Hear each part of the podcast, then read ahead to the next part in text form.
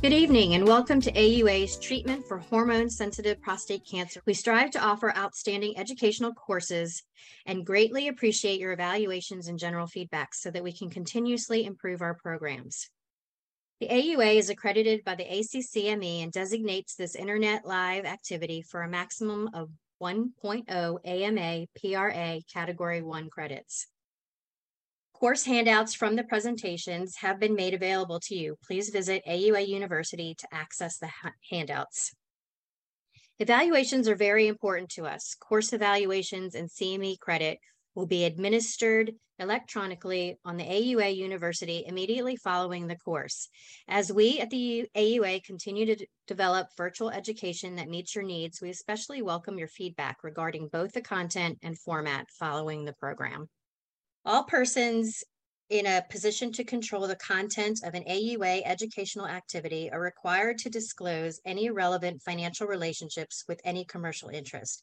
Please visit the A U A University to view Faculty and Education Council disclosures. Coding advice given during the presentations are the opinion of the presenters and may not have been vetted through the A U A for accuracy. Please verify accuracy prior to reporting on medical claims. The A U A would like to thank Astellas and Pfizer, Incorporated for providing an independent educational grant in support of this webinar. Finally, I'd like to introduce and extend a special thank you to our course director, Doctor Sanaj Poonen, for his time, talent, and expertise in developing this program.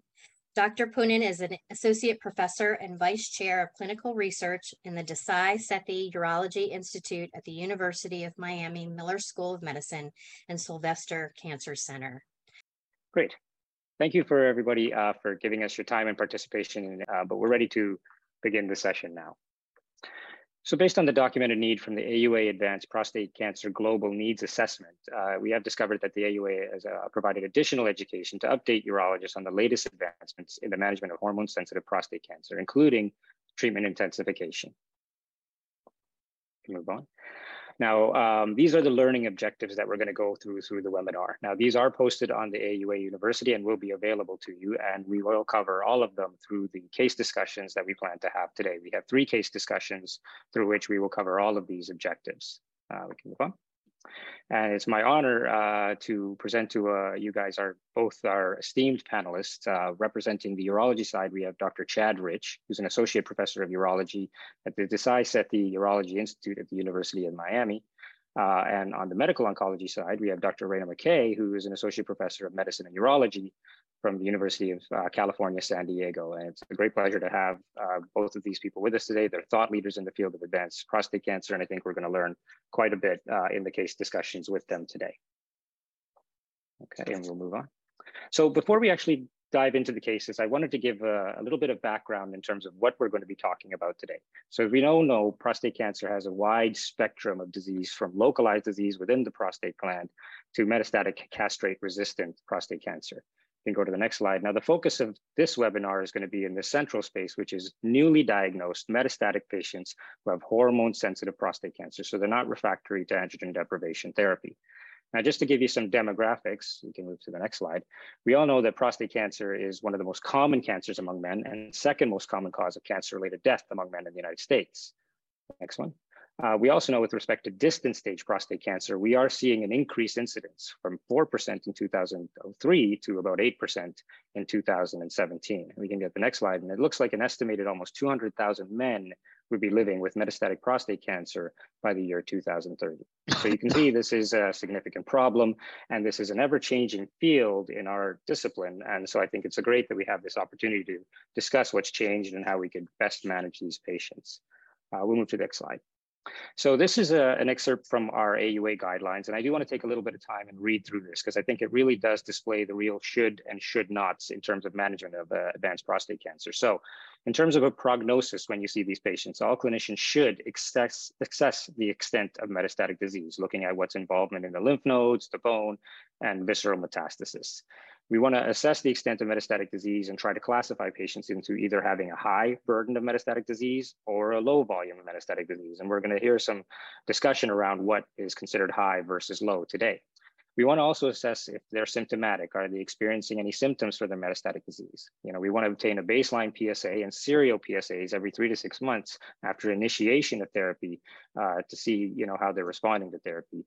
And as again, we're going to bring up in our discussions, one of the major considerations is we want to offer germline and consider somatic and genetic somatic testing and genetic genetic counseling, sorry, for all men who are presenting with metastatic hormone-sensitive disease.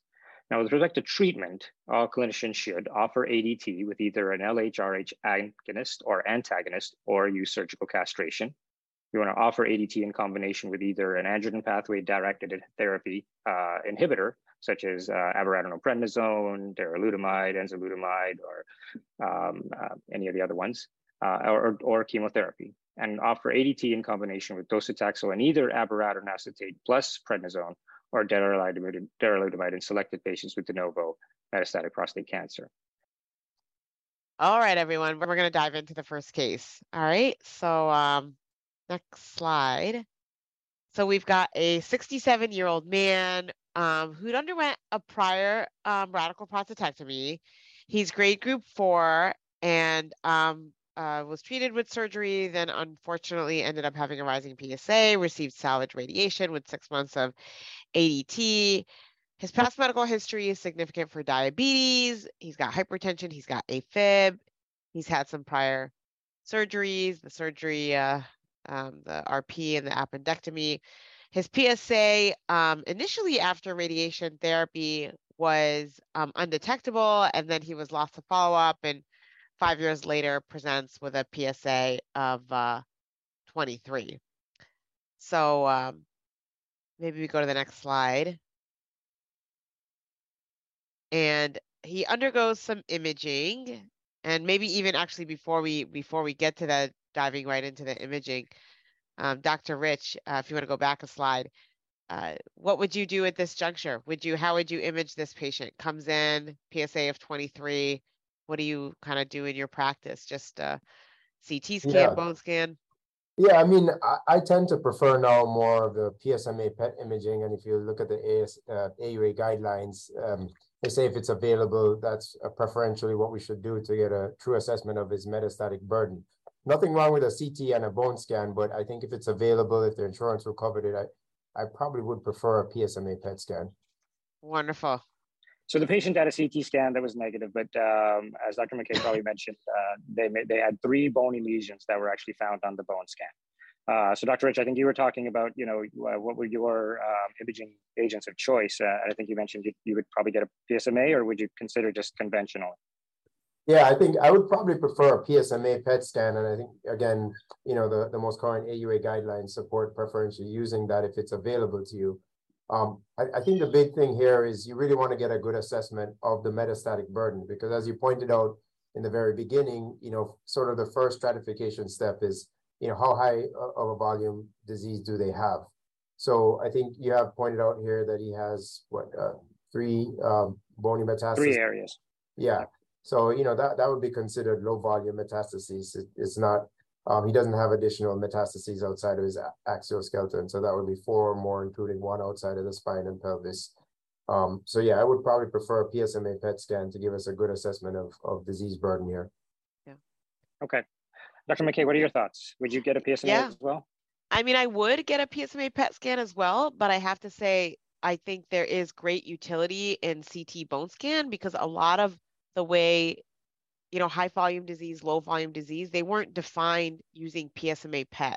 So, you know, low volume disease by P S M A P E T is a different disease entity. High volume disease by P S M A P E T is a different disease entity. So I think I like getting the routine imaging, so I can at least know, like, compared to reference standard, where does this individual fall with regards to the charted high and low volume criteria. And, um, you know, in this context where he's got oligometastatic disease, he's got five spots that are seen on bone scan, I definitely want to get a P S M A P E T, because I'm going to want to think about potentially metastasis-directed therapy. But if his P S M A P E T is lighting up like a Christmas tree, maybe that may not be a good option for him, you know? Right, right. So let's keep it interesting. Let's say we do get a P S M A P E T, and we end up seeing these three bony lesions that we're seeing on the bone scan. Uh, but we also see, let's say, three other ones that are kind of non-specific, not too high in terms of their S U V. Uh, how, Doctor Rich, how would you classify this patient? Would you still keep them low risk, or would you move them to high risk based on the P S M A? Yeah, I mean, you have to go with what you're seeing. And obviously, the, the specificity of P S M A P E T stands up pretty good. It's, it's very sensitive. And, you know, assuming with that P S A of twenty-three, that what it's showing there is real. If these are multifocal, you know, rib lesions, clavicle, you know, cervical spine, then I would consider him high volume. Now, if it's all like within the pelvis, does that necessarily make him high volume? And I know there's debate about, you know, where those metastases are, if that makes you high volume, but but in general, yes, I would consider it a higher volume uh, burden of disease. Doctor McGay, your thoughts? So I am pretty, uh, uh, I guess, uh, strict on the on the definition of high and low volume. I define high and low volume based off of conventional imaging. The P S M A P E T is very helpful, and it's absolutely something that I would do in this situation. But when I classify the patient, I utilize the standard kind of uh, purist definition of high and low volume disease, which was based off of conventional imaging. Right. Okay. Great, great discussion so far. So uh, one of the things I wanted to get is, if let's just say we go on the conventional imaging, we consider him to have three bony lesions. So we call him, you know, low volume. Doctor Kameke, can you give us kind of what are your options for management in someone that you considered low volume metastatic, and what are your options for someone that you would consider high volume? Yeah, so very um, good question. You know, and I think the other thing to consider for this individual is timing of metastases, because in addition to volume of disease, we know that patients who present with metachronous disease versus synchronous disease have different outcomes. And I think I, a lot of times, will overlay the timing of their mets um, into the picture. But nonetheless, I think there really is very limited role in the modern era for A D T alone for somebody who has metastatic disease on conventional imaging. In every context, we've demonstrated that the addition of um, an A R S I uh, or an A R S I plus chemotherapy improves outcomes. You know, so at a minimum, I think this individual should be considered for, um, you know, a, a concomitant A R S I. And there's a lot of them that are already F D A approved. Um, And there's a lot there. There's a lot of kind of uh, patient preference, physician preferences around the agent, but I would consider that, and I would consider metastasis-directed therapy in, in this individual. Um, you know, after getting a P S M A P E T and seeing what that unfolds.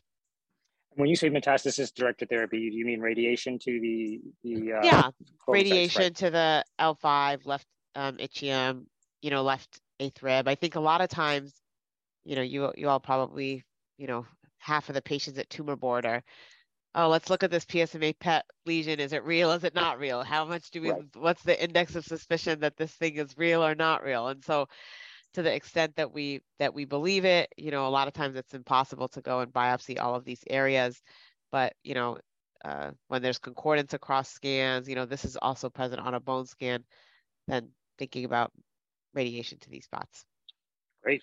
Uh, Doctor Rich, I want to ask you the same question really, is when you're looking at a patient with low volume metastatic disease versus high volume, how do you counsel them with respect to options of systemic therapy as well as radiation to metastatic sites? Yeah, I mean, similar to Doctor McKay, I think, you know, if you see low volume disease, we as urologists, we're comfortable with A D T and hormone therapy. You feel comfortable uh, offering them, you know, one of the, the A R S Is, you know, so abiraterone, apalutamide, enzalutamide. Um, if I saw high volume disease, and even if it was on the P S M A P E T scan, I'm initiating a discussion with them about considering triple therapy and adding the abiraterone and docetaxel, or uh, darolutamide and docetaxel.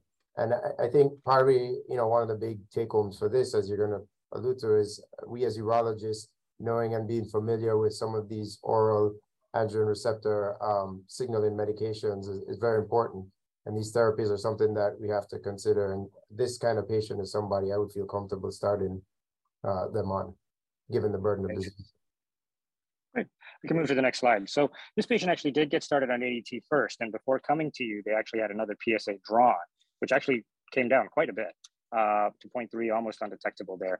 Would any of you feel comfortable that we can just leave him on the A D T now? I know, Doctor McKay, you kind of alluded this a little bit, uh, but I'll ask you, Doctor Rich, first. Would you kind of consider, considering the response, would you just keep on A D T, or would you still add something?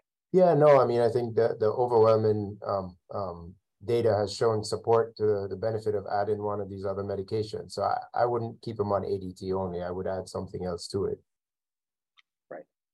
I think, Doctor McKay, you mentioned that as well earlier. Um, just in, before we conclude this case and open it up to the, the chat, uh, I wanted to get your thoughts on the role of uh, genetic testing, you know, in terms of germline and somatic, and and who you and how you actually do this in your practice. Yeah, very good question. So I think for all men with um, metastatic disease, uh, advanced disease, it's absolutely indicated to think about doing germline testing. The risk of actually finding Uh, genomic alteration is around ten to twelve percent. Um, so, you know, uh, this is not something that's inconsequential. Um, you know, we have that discussion in, in the clinic with the patients. We actually have a nice uh, patient video that patients can watch about what are the implications, what is germline testing, what is D N A, what does it mean? It's a small, uh, short five minute video. They watch it and then they decide if it's something they want to do. And it's very easy. It's just a simple blood test or saliva swab. And there's also some other resources like the PROMISE uh, registry. It's a online um, patient registry for men with advanced prostate cancer. Any man can go online, sign up. Um, they send you a kit. You you know swab your cheek or, or take the you know uh, tubes to the lab. I think it's a cheek swab actually, and you just send it back. And they even will do the pre and post test counseling in the context of PROMISE. So it really does. Um, you know, takes the burden off of you as the clinician, um, and the patients can request that the data be sent to their provider. So you can refer patients to PROMISE. It's a national registry for men with advanced disease, um, you know, doing hereditary testing. Very easy. Great. Okay, I think we can open this up soon, but before we, I just wanted to go through the key points. So, so the main key points for this case, I think, is we did discuss the options of management around metastatic hormone-sensitive prostate cancer. And as we discussed, there's very little role of just A D T alone. We're almost always adding something. I think we brought home the importance of, you know, doing imaging to evaluate the extent of metastatic disease and providing appropriate therapy based on that extent. And Doctor McKay nicely illustrated the role of genetic testing in this space. So I think we can open it up to the chat here. And uh, we had a nice question, I think, just looking at, can we have metastasis-directed therapy and A D T for zero point five to one year? Like, is that a P S A of zero point five? No, I think I for half to one, I, I think duration, that's a very Dur good question. Oh, half a year. Yeah. I, I don't think we know the answer to that question, right? Like we haven't yet conducted those trials. I think in clinical practice, I know there's, you know, we all have a little bit of hesitancy of people who get, who've had their primary treated or removed, they have oligometastatic disease, you've radiated all visible sites. There's a little bit of hesitancy of leaving those individuals on lifelong A D T. Nobody wants to stay on lifelong A D T. And so I do think in clinical practice, um, I think a lot is being, there's a lot of things being done. Some people are doing six months, some people one year, some people two years, and we don't really have good level one evidence to guide just exactly when to stop in somebody who's got, or who has received metastasis-directed therapy to oligometastatic disease. I, I think in, in that situation with the um, metastasis-directed therapy and A D T alone, you know, given that most of the oral therapies, the side effect profile is relatively low, why not um, maximize systemic therapy since you are dealing with metastatic disease uh, at that time? I, I like the idea of giving um, metastasis-directed therapy, but if you really have a an agent that truly improves, um, you know, survival benefit, why not maximize it by using that, especially, you know, if the side effect profile is, is pretty well tolerated? I think that's a great point. So I, I think, you know, when you look at the systemic therapy, and there's really the question about intensity and duration are the key things. So if I had to ask you, would you prefer a six-month intensified regimen where you may be doing A D T and adding on another androgen axis inhibitor versus, let's say, two years of, you know, just a long duration A D T, which would you two prefer? Intense. Same here, intense. I think, you know, not to speak on behalf of patients, I think people would rather be done um, with the A D T. Totally agree. And then time to testo recovery is a lot faster post short course therapy. Great. We're going to go move to the next case. But before we go with that, I think there was an interesting question that just came through about a biomarker that kind of could help us in that space. Are you guys aware of any biomarker that would help you tell you when a patient could come off therapy or who you'd want to intensify or not? You know, we don't yet have a great biomarker. I will say that um, P S A is absolutely being used as a biomarker. There's very um, interesting data in the metastatic setting that six-month P S A getting to less than zero point two. Uh, that data has been um, mirrored also in the localized setting for people getting radiation and A D T. So I think there's, in people who are not able to get to an undetectable P S A, there's probably some hesitancy in stopping. Um, I think there's a lot of biomarkers like P ten status, T P fifty-three, R B that are associated with worse outcomes, but I don't know that they necessarily will guide the decision to stop or start therapy. Yeah, I agree. I mean, you know, there, there's a lot of like buzz around things like circulating tumor D N A and all this stuff, but I don't think it's prime time ready. And like Doctor McKay is saying, P S A is still probably our best test to, to monitor mm-hmm. these patients. Yep. Great. Let's move on to the next case. Great questions from the group as well, though. Thank you for those that are participating and adding questions to our chat. Um, so the next case is case number two. It's a fifty-eight-year-old young man with a P S A of nine, has an M R I that shows forty-five C C prostate, but a pyrides five lesion. Subsequently undergoes a biopsy that shows a grade group four or five in half of the cores that were taken. Now, he does have a C T and bone scan that are done that were actually negative, don't show any metastatic disease. However, through our tumor board discussions, he ends up having a P S M A P E T done as well. And we can just get the next slide that brings in the image. And it shows a solitary lesion in the left seventh rib. Now, Doctor Rich, let me come to you first, because this patient was planning on having surgery until he got the P S M A scan, and it shows only one little spot, and he's still very intent on having surgery um, and doesn't understand why we would ever consider anything different. What are your thoughts on this gentleman here? Uh, this is the first, this is where I start kicking myself for getting the P S M A scan, and I'm finding this solitary lesion. Um, yeah, I mean, it's not uncommon to see this, and we're like, is this real? And as, as Doctor McKay said before, you know, can you biopsy these little things? And if it's uh, metastatic disease, are you still going to offer them surgery? I mean, look, I think this is where patient selection um, and, you know, uh, having hopefully a multidisciplinary disciplinary team can help. But if, if your patient is fit and healthy, you discuss with them the, the pros and cons that, look, you may have uh, metastatic disease based on this P S M A scan. There's a solitary area. We still have good systemic therapies. Uh, you will tolerate a prostatectomy very well, you know, and in experienced hands, continence and erectile function will be okay. Um, I, I would still consider offering, you know, this patient surgery. Um, and, and a lot of it, you know, yes, it's all based on old school retrospective data of uh, when they did prostatectomies um, and gave adjuvant hormone therapy afterwards versus those patients where they aborted the prostatectomy because they had positive nodes. And in some of those series, the Mayo Clinic probably has the biggest series of this. Um, the patients who got the prostatectomies did pretty well, and these were like, you know, advanced disease. Now, granted, it's not this patient. I understand all the limitations of those retrospective studies, but, you know, in some well-selected patients, a prostatectomy is, is a reasonable first step. Great, great answer. This patient comes to you and saying that he wants surgery, and uh, do you think that's a doable option for you? Do you think there's ever a role for surgery in potentially met in metastatic patients? Yeah. So again, I, I would I would consider. Oh, sorry, I was, sorry. Uh, Doctor McKay. Oh, oh yeah, Doctor yeah. McKay. I mean, yeah. I I would absolutely. I mean, this the likelihood that this P S M A P E T lesion and isolated rib metastasis is a true, real finding is very low. It's more likely that this is a false positive than it is a true positive. And so to divert this individual away from potentially curative intent treatment, I think would be a mistake. Um, and, uh, you know, and I, I probably would go ahead and move forward with surgery. And then he's going to declare himself post R P. If, if this is, thing is real, his P S A is going to be positive post his surgery. And then, you know, you can potentially repeat the P S M A P E T or consider a salvage strategy with S B R T here, or if he stays undetectable, you're patting yourself on the back that you did the right thing. Right. Now to that question, um, and I'm going to ask both of you this, it, it, I do agree with the fact that single solitary lesion, you know, and let's say the S U Vs are not that high. Would, would you do anything further? Would you consider a biopsy at this point or any other imaging to try to better characterize that site? Uh, what do you traditionally do when you see these P S M As that may not match up with everything else?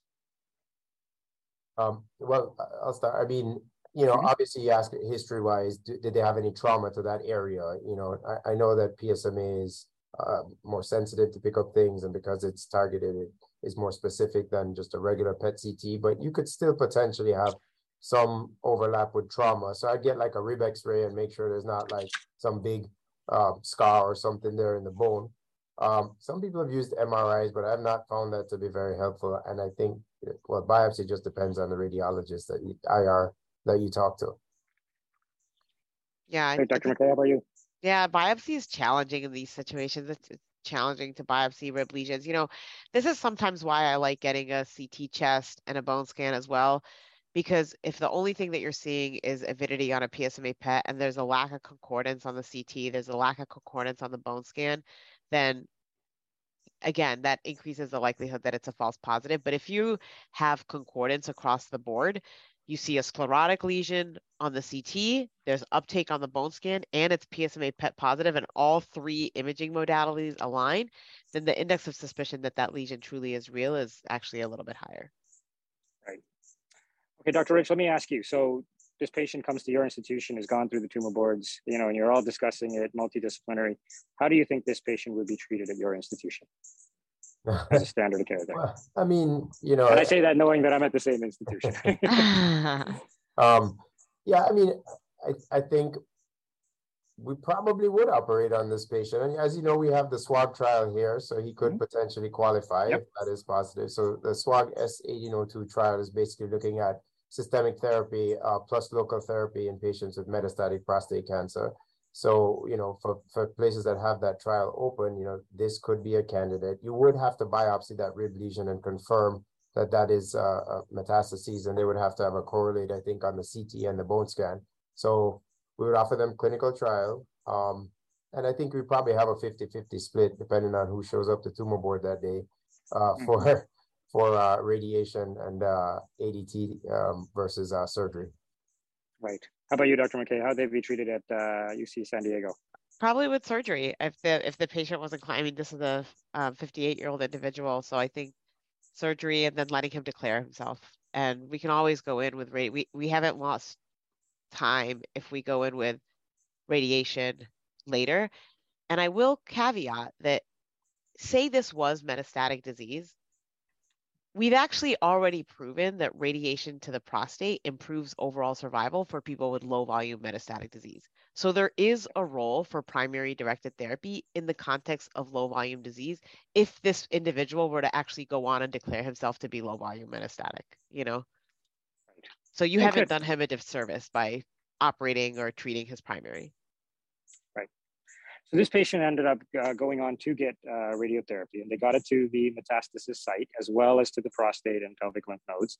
Um, and they got A D T and abiraterone prednisone for about two years now. Uh, the P S A with that has come down to completely undetectable, less than zero point zero one four. And uh, they did do another P S M A scan that's not seeing, you know, uh, any avidity in the prostate, pelvic lymph nodes, or any of the bone lesions. Uh, the, the rib is gone as well. So this patient is having a miserable time with A D T, would love to come off, uh, and wants to ask your thoughts on, you know, when can he stop, what can he stop, uh, and, and how would we go about doing that? Doctor Rich, why don't we start with you? Yeah.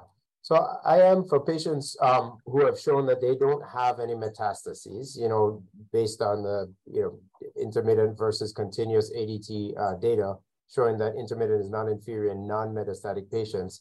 I'm pretty comfortable after two years if they've been rock solid, undetectable, uh, stopping therapy. I mean, as we all know, continuous A D T, especially for somebody who's young, can be pretty miserable. Um, and I think that it is worth giving them a shot. So I would consider um, stopping, and, and if I had to do intermittent therapy um, later on, depending on what his P S A does. Yeah. And you would stop both medications or just? Yeah, uh, I would stop everything. Yeah. How about you, Doctor McKay? Yeah, I mean, we're kind of in a data-free zone here, right? We're, we're um, you know, this gentleman ended up having his primary treated, the rib lesion treated, or were or weren't sure if the rib lesion was positive, and he empirically also got escalated hormonal therapy. So we we're kind of in a data-free zone, you know, we didn't like, so I think that in general, I'd lean towards that two-year threshold, not because we have data, but because, okay, in the context of radiation therapy, we do two years. And so this is like high risk and maybe let's do two years, but we don't really have great data if, you know, so, um, but I, I would certainly not consider this individual like a lifelong A D T candidate if he had all of his sites of disease treated. Right. And then how would you follow this patient afterwards? So they come off everything, you know, uh, would you do some imaging serially? Uh, how, how often are you going to get the P S A and the testosterone? What would you guys do?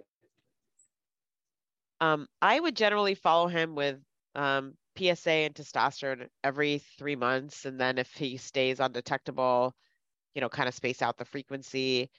With regards to imaging, I generally don't do repeat imaging unless dictated by the P S A. The only caveat where I do think about kind of getting a scan at the one year mark or two year mark is people who have, like, if he really had high volume Gleason five disease where he's like not going to make P S A and his P S A is not going to be helpful, or have a lot of like intraductal features or features, you know, that would suggest that he's, the P S A could, you know, um, uh, fool me, then I would image, you know? Right. Uh, and Chad, um, in terms of, you know, his P S A starts to rise, you know, uh, what, what kind of numbers would be something that you would look at to say, I'm going to stage him again or considering putting him back on therapy? Uh, and would putting him back on therapy solely depend on something being there on imaging, or would there be other factors you'd look at? Yeah, good question. So I think um, this is where the P S A weighs in heavily, and there isn't like a magic number where I say, okay, you've hit, you know, zero point two or zero point three or zero point five. It's just a trend, right? So you look at things like doubling. So if the doubling time is, I think traditionally less than ten months, is something that should raise your antenna and say, you know, your risk of developing metastases is higher. Doesn't necessarily mean you need to start anything, but if his doubling time is that quick, I definitely am considering imaging. If there's still no metastases, um, I could try to push it out a little bit longer. I would consider doing that um, to, again, push that quality of life and, and help them. But if the doubling time is like really rapid, you know, if we're talking six months or less, then I probably would initiate something. And that, that, right. for me, that would be A D T. Okay. And, you know, we had discussed getting serial uh, P S A and testosterone uh, to watch these patients. And we got a question in the chat just about why we would want testosterone considering we're taking them off the therapy. Did one of you guys just want to give your thoughts on, you know, is it why you want the testosterone and how it would help you manage that patient? Yeah, I mean, I think this is part of survivorship care, quite honestly, is like assessing, is their T still low? And it's also in how I interpret the P S A. If their testosterone never recovers and their P S A is undetectable, that they're technically kind of still feeling the effects of treatment. And then I'm probably going to be more keen on, gosh, well, you still need to do your DEXA scans because your T hasn't recovered. Gosh, let's check your lipids, let's check your cholesterol, um, you know, hemoglobin A one C, all those things that come with hypogonadism, you know. Yeah, and, and I think the important point is is we're checking to see when it uh, rises to within the normal range. I don't think, at least I don't, once it's there and the patient is asymptomatic, I don't routinely check testosterone every single time yeah. the P S A. It's once they've normalized and they're feeling okay, then we stop. I stop checking. Yeah, great. I know we've been somewhat in a realm of lack of data, so I'm going to push us back into that for a space. You know, we did have a P S M A on this gentleman, and you know, a lot of people have talked about using P S M A. Uh, not just as a diagnostic tool, but also to look at, you know, treatment response. Um, what are your thoughts on that? I mean, Doctor McKay, you mentioned you kind of tend to use the imaging to kind of decide how patients are doing. What do you make sense of in terms of the P S M As if everyone gets done, or do you find them useful to follow patients? So the problem is we don't really have good criteria to define relapse or response on P S M A. We just don't. And so I think sometimes people can make decisions a little bit too quick with what a P S M A scan may show. Like we don't, what does increased S U V uptake post somebody getting S B R T to elite? Like, you know what I mean? We don't know.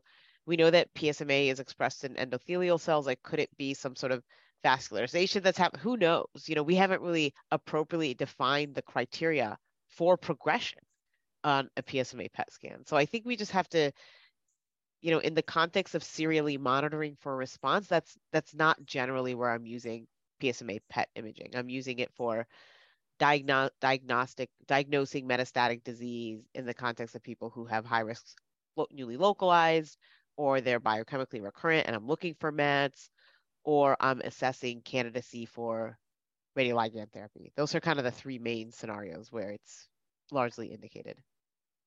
Great. Uh, I think we can move to the next slide and just go through the key points. So, you know, we did discuss the role of localized and metastasis-directed therapy in this case. Um, and we talked about the role of P S M A imaging uh, and where it does or does not may potentially help. So let's go to the next one, because I just want to make sure we get that one covered as well. Uh, and we can move to the next slide here.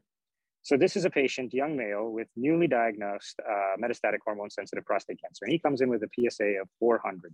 He does have some uh, renal dysfunction and is a poorly controlled diabetic, has hypertension, no prior surgeries. Now, his staging is a little old. It's about two months ago, but at the time, he had a C T scan that showed some enlarged pelvic and retroperitoneal nodes, which you can see there, and he had mild bilateral hydronephrosis, uh, but his bone scan did show widespread osseous mets. So he comes to see you first, Doctor McKay, um, you know, with metastatic prostate cancer, pretty significant disease, you know, but decent performance status. How would you counsel this patient um, today? So, yeah, I mean, I think um, we have a lot of information here. He's de novo, he's high volume, he's in the highest risk category already. Um, these patients can do well with systemic therapy. They can do well for many years with systemic therapy, um, but these tumors, um, some or these these you know clinical prognostic features are associated with a little bit worse outcomes.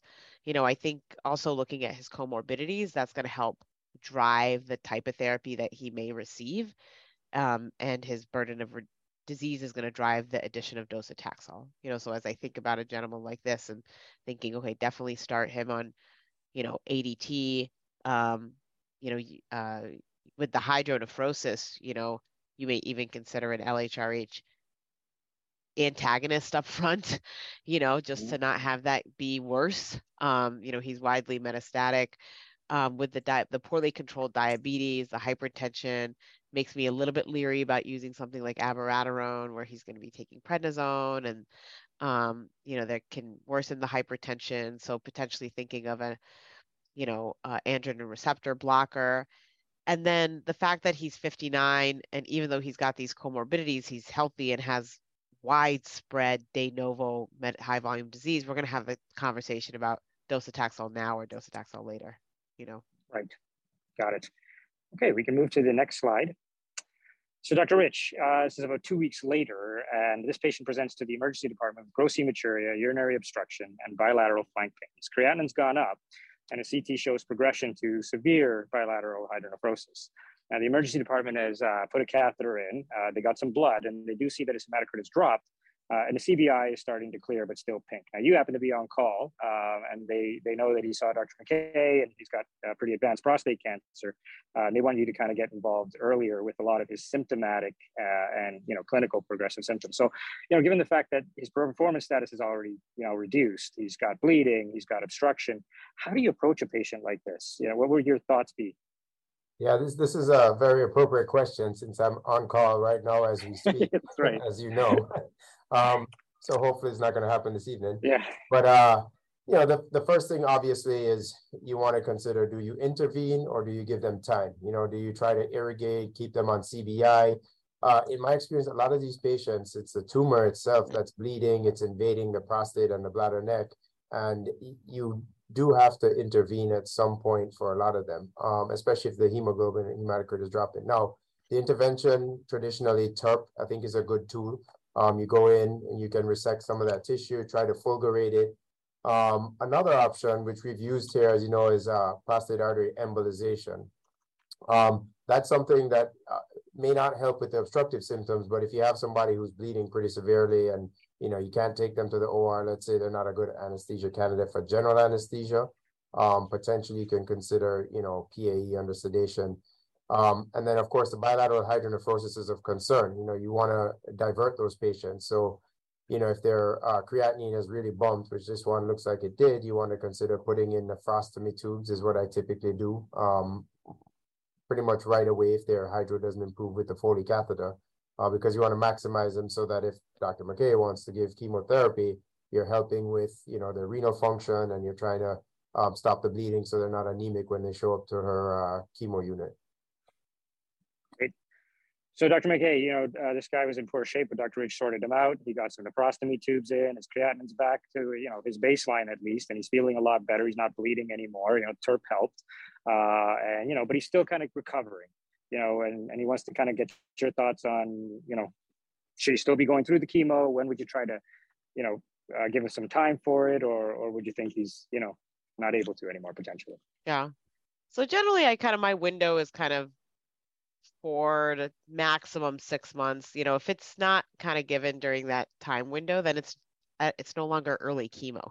You know, mm-hmm. so I think um, you know, if we're able to turn him around during that period of time, things got better. You know, the thing about all of this is that this is all disease related stuff. This is all related to his adenopathy. It's related to his disease. It's, you know, not necessarily being driven by his comorbidities per se. So I think um, you know, if he's improved, he's otherwise doing well and fit, and um, I would absolutely consider it. When I when I counsel people around chemotherapy, you know, it obviously can be, you know, scary, and and um, but I tell them we're we're just going to do one dose.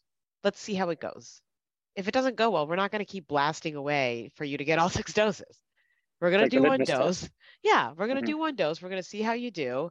If you do okay, great, we'll do a second dose. When you do the second dose, we're going to reassess. Great, we do a third dose. So it's, and there's a lot of tricks that we have to reduce the dose and even do weekly dosing if we need to. But, you know, um, that's sort of how I counsel around it. Right. Great. Now, uh, while he was in hospital, you know, uh, a P S M A P E T was actually ordered for him, which he didn't get in hospital, but he did follow up and got it as an outpatient. And it shows two somewhat nonspecific pulmonary lesions. Does that change anything for you, Doctor McKay? I mean, do you, you feel more or less compelled to, to give him chemotherapy? Yeah, you know, I think this this certainly comes up. Um, where I definitely kind of push for chemotherapy is in people who have visceral metastases. I think we're actually finding more pulmonary metastases than we ever did because of P S M A P E T imaging. And I do think that the kinetics and prognosis of pulmonary mets versus like a liver met are, are vastly different. But in general, I think if people have organ metastases related to their prostate cancer, I'm leaning more towards chemotherapy. Um, you know, anecdotally, I think the genomics can also be helpful here. Um, you know, if you've got a lot of tumor suppressor loss, gene alterations um, that are, you know, basically known mechanisms of resistance to hormone therapy, it's nice to think about chemotherapy that, you know, gets around that. Um, but, you know, there's not necessarily data to guide selection of therapy based off of genomic data for the M H S P C setting. You know, when I think about this uh, and kind of look at the role of, you know, even local radiation, let's say in the setting of uh, M S P C, you know, I've always thought about it. If you have low burden disease, you know, you may not do chemo, but you're going to use radiation potentially. If you have high burden disease, you know, you want to do something, intensify the systemic therapy, and you may not get as much of benefit out of the local radiation. But I did see some data from Peace that kind of suggested, you know, patients that got radiotherapy had less kind of local uh, symptoms and events and things like that. So do you think we're going to see more radiotherapy in patients with high volume disease like this, uh, you know, going forward, or do you think that impacts anything, that trial? Um, I do. I mean, I think we see these individuals that come in, and it's actually really difficult to control their primary tumors. They're abutting the rectum. You're like really worried about them becoming locally aggressive, and they're obstructed at the beginning. And so um, I think in the, you know, regarding the role on overall survival, I think it's totally questionable, but from a palliation standpoint, to keep them in check, I think it absolutely makes sense. You know, once they've been, um, you know, the obstruction has been immediately resolved, they've kind of cooled off. These guys that are a little bad actors, you may want to be a little bit more proactive with them, because you don't want their presenting sign to be, you know, rectal obstruction, and they're like, you know what I mean? They can, they can, they can go down a wrong path real quick. Right. You know, we had a good question coming through the chat on something we hadn't talked about, and was that was PARP inhibitors and, and the, the role of PARP inhibitors in space. Um, I don't know if Doctor Rich, you want to, if you want to just kind of mention a little bit about PARP inhibitors and whether you think they'd have a role here or not. I think that, that would probably be more better for Doctor McKay. I mean, yeah, I, I, sure, sure, sure. Yeah, go ahead, Doctor McKay. Oh, I'm more than happy to. So um, technically, we don't have an indication for PARP inhibitors in the M H S P C setting. There are a couple of trials. Um, Talipro three, um, there's Amplitude that are looking at PARP inhibitors in bioselected populations in the M H S P C setting, but at the present time, we don't have data to say use a PARP inhibitor now. Should this person undergo somatic tumor profiling? I know we talked about germline profiling before, but should they undergo somatic of the tumor? one hundred percent, because when they do progress, which you know this individual ultimately will, you want to make sure you know what you're going to treat them with down the road. You want to know if they've got an H R R alteration, that they have an opportunity to receive a PARP. You kind of want to help. You want to strategize for them. I know we're coming close to the hour, and one of the things I wanted to make sure we covered before we go into any questions was just the role of multidisciplinary care in these patients. So, you know, Doctor McKay, I know you come from a, you know, an academic center, and if you wouldn't mind just giving a little bit of thoughts of, of, of what your experience is. And Doctor Rich, you know, I know you do global medicine, so I would like to kind of hear what you've seen in other places, uh, you know, to that aspect as well. Yeah, I mean, it's it's becoming increasingly more multidisciplinary. You know, I think maybe in a decade ago, we we're more siloed, um, but even in the metastatic setting, it's becoming increasingly more multidisciplinary with, you know, treatment of local symptoms, with metastasis-directed therapy, the role of primary-directed therapy. Um, so it's it's like a four-way street between rad-onc and, and urology and medical oncology. And then we're now integrating with NucMed for radioligand therapy. And our nursing team plays a critical role because these people are on treatment. They're coming in for follow-up, survivorship care, genetics. So, I mean, prostate cancer is absolutely a, a very multidisciplinary, um, you know, uh, field. Yeah, I mean, I, yeah, I agree. I think multidisciplinary care is is um, very widely practiced globally. Uh, if you're talking sort of low middle income countries where you may not have as many subspecialists readily available to you, um, you know, a lot of the urologists have taken on the role of, of medical oncologists and familiarizing themselves with some of those medications.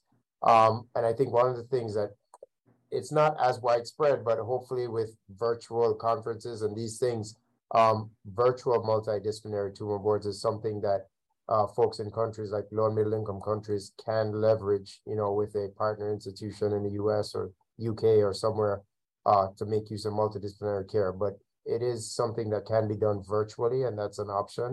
Um, but, you know, for urologists, you know, especially those who are listening on this webinar, familiarizing yourself with some of these uh, newer agents is very important. I agree more. Uh, we'll go to the next slide, and I think that may take us, uh, yeah, we can actually go right into the uh, key, spot, uh, key points. So I think the main takeaways from this is, you know, again, evaluation of metastatic burden and risk-directed management, depending on whether they're low or high volume disease. We talked about the role of triple therapy and bringing in chemotherapy and the potential side effects, and importantly, looking at uh, performance status there. And I think we had some good words from Doctor McKay and Doctor Rich on the role of multidisciplinary care, which is really, you know, the future of uh, this space. Okay, so I want to thank everybody for enjoying, uh, joining us this evening. This is a very engaging and fun conversation, and I hope you get to join us again. Thank you very much.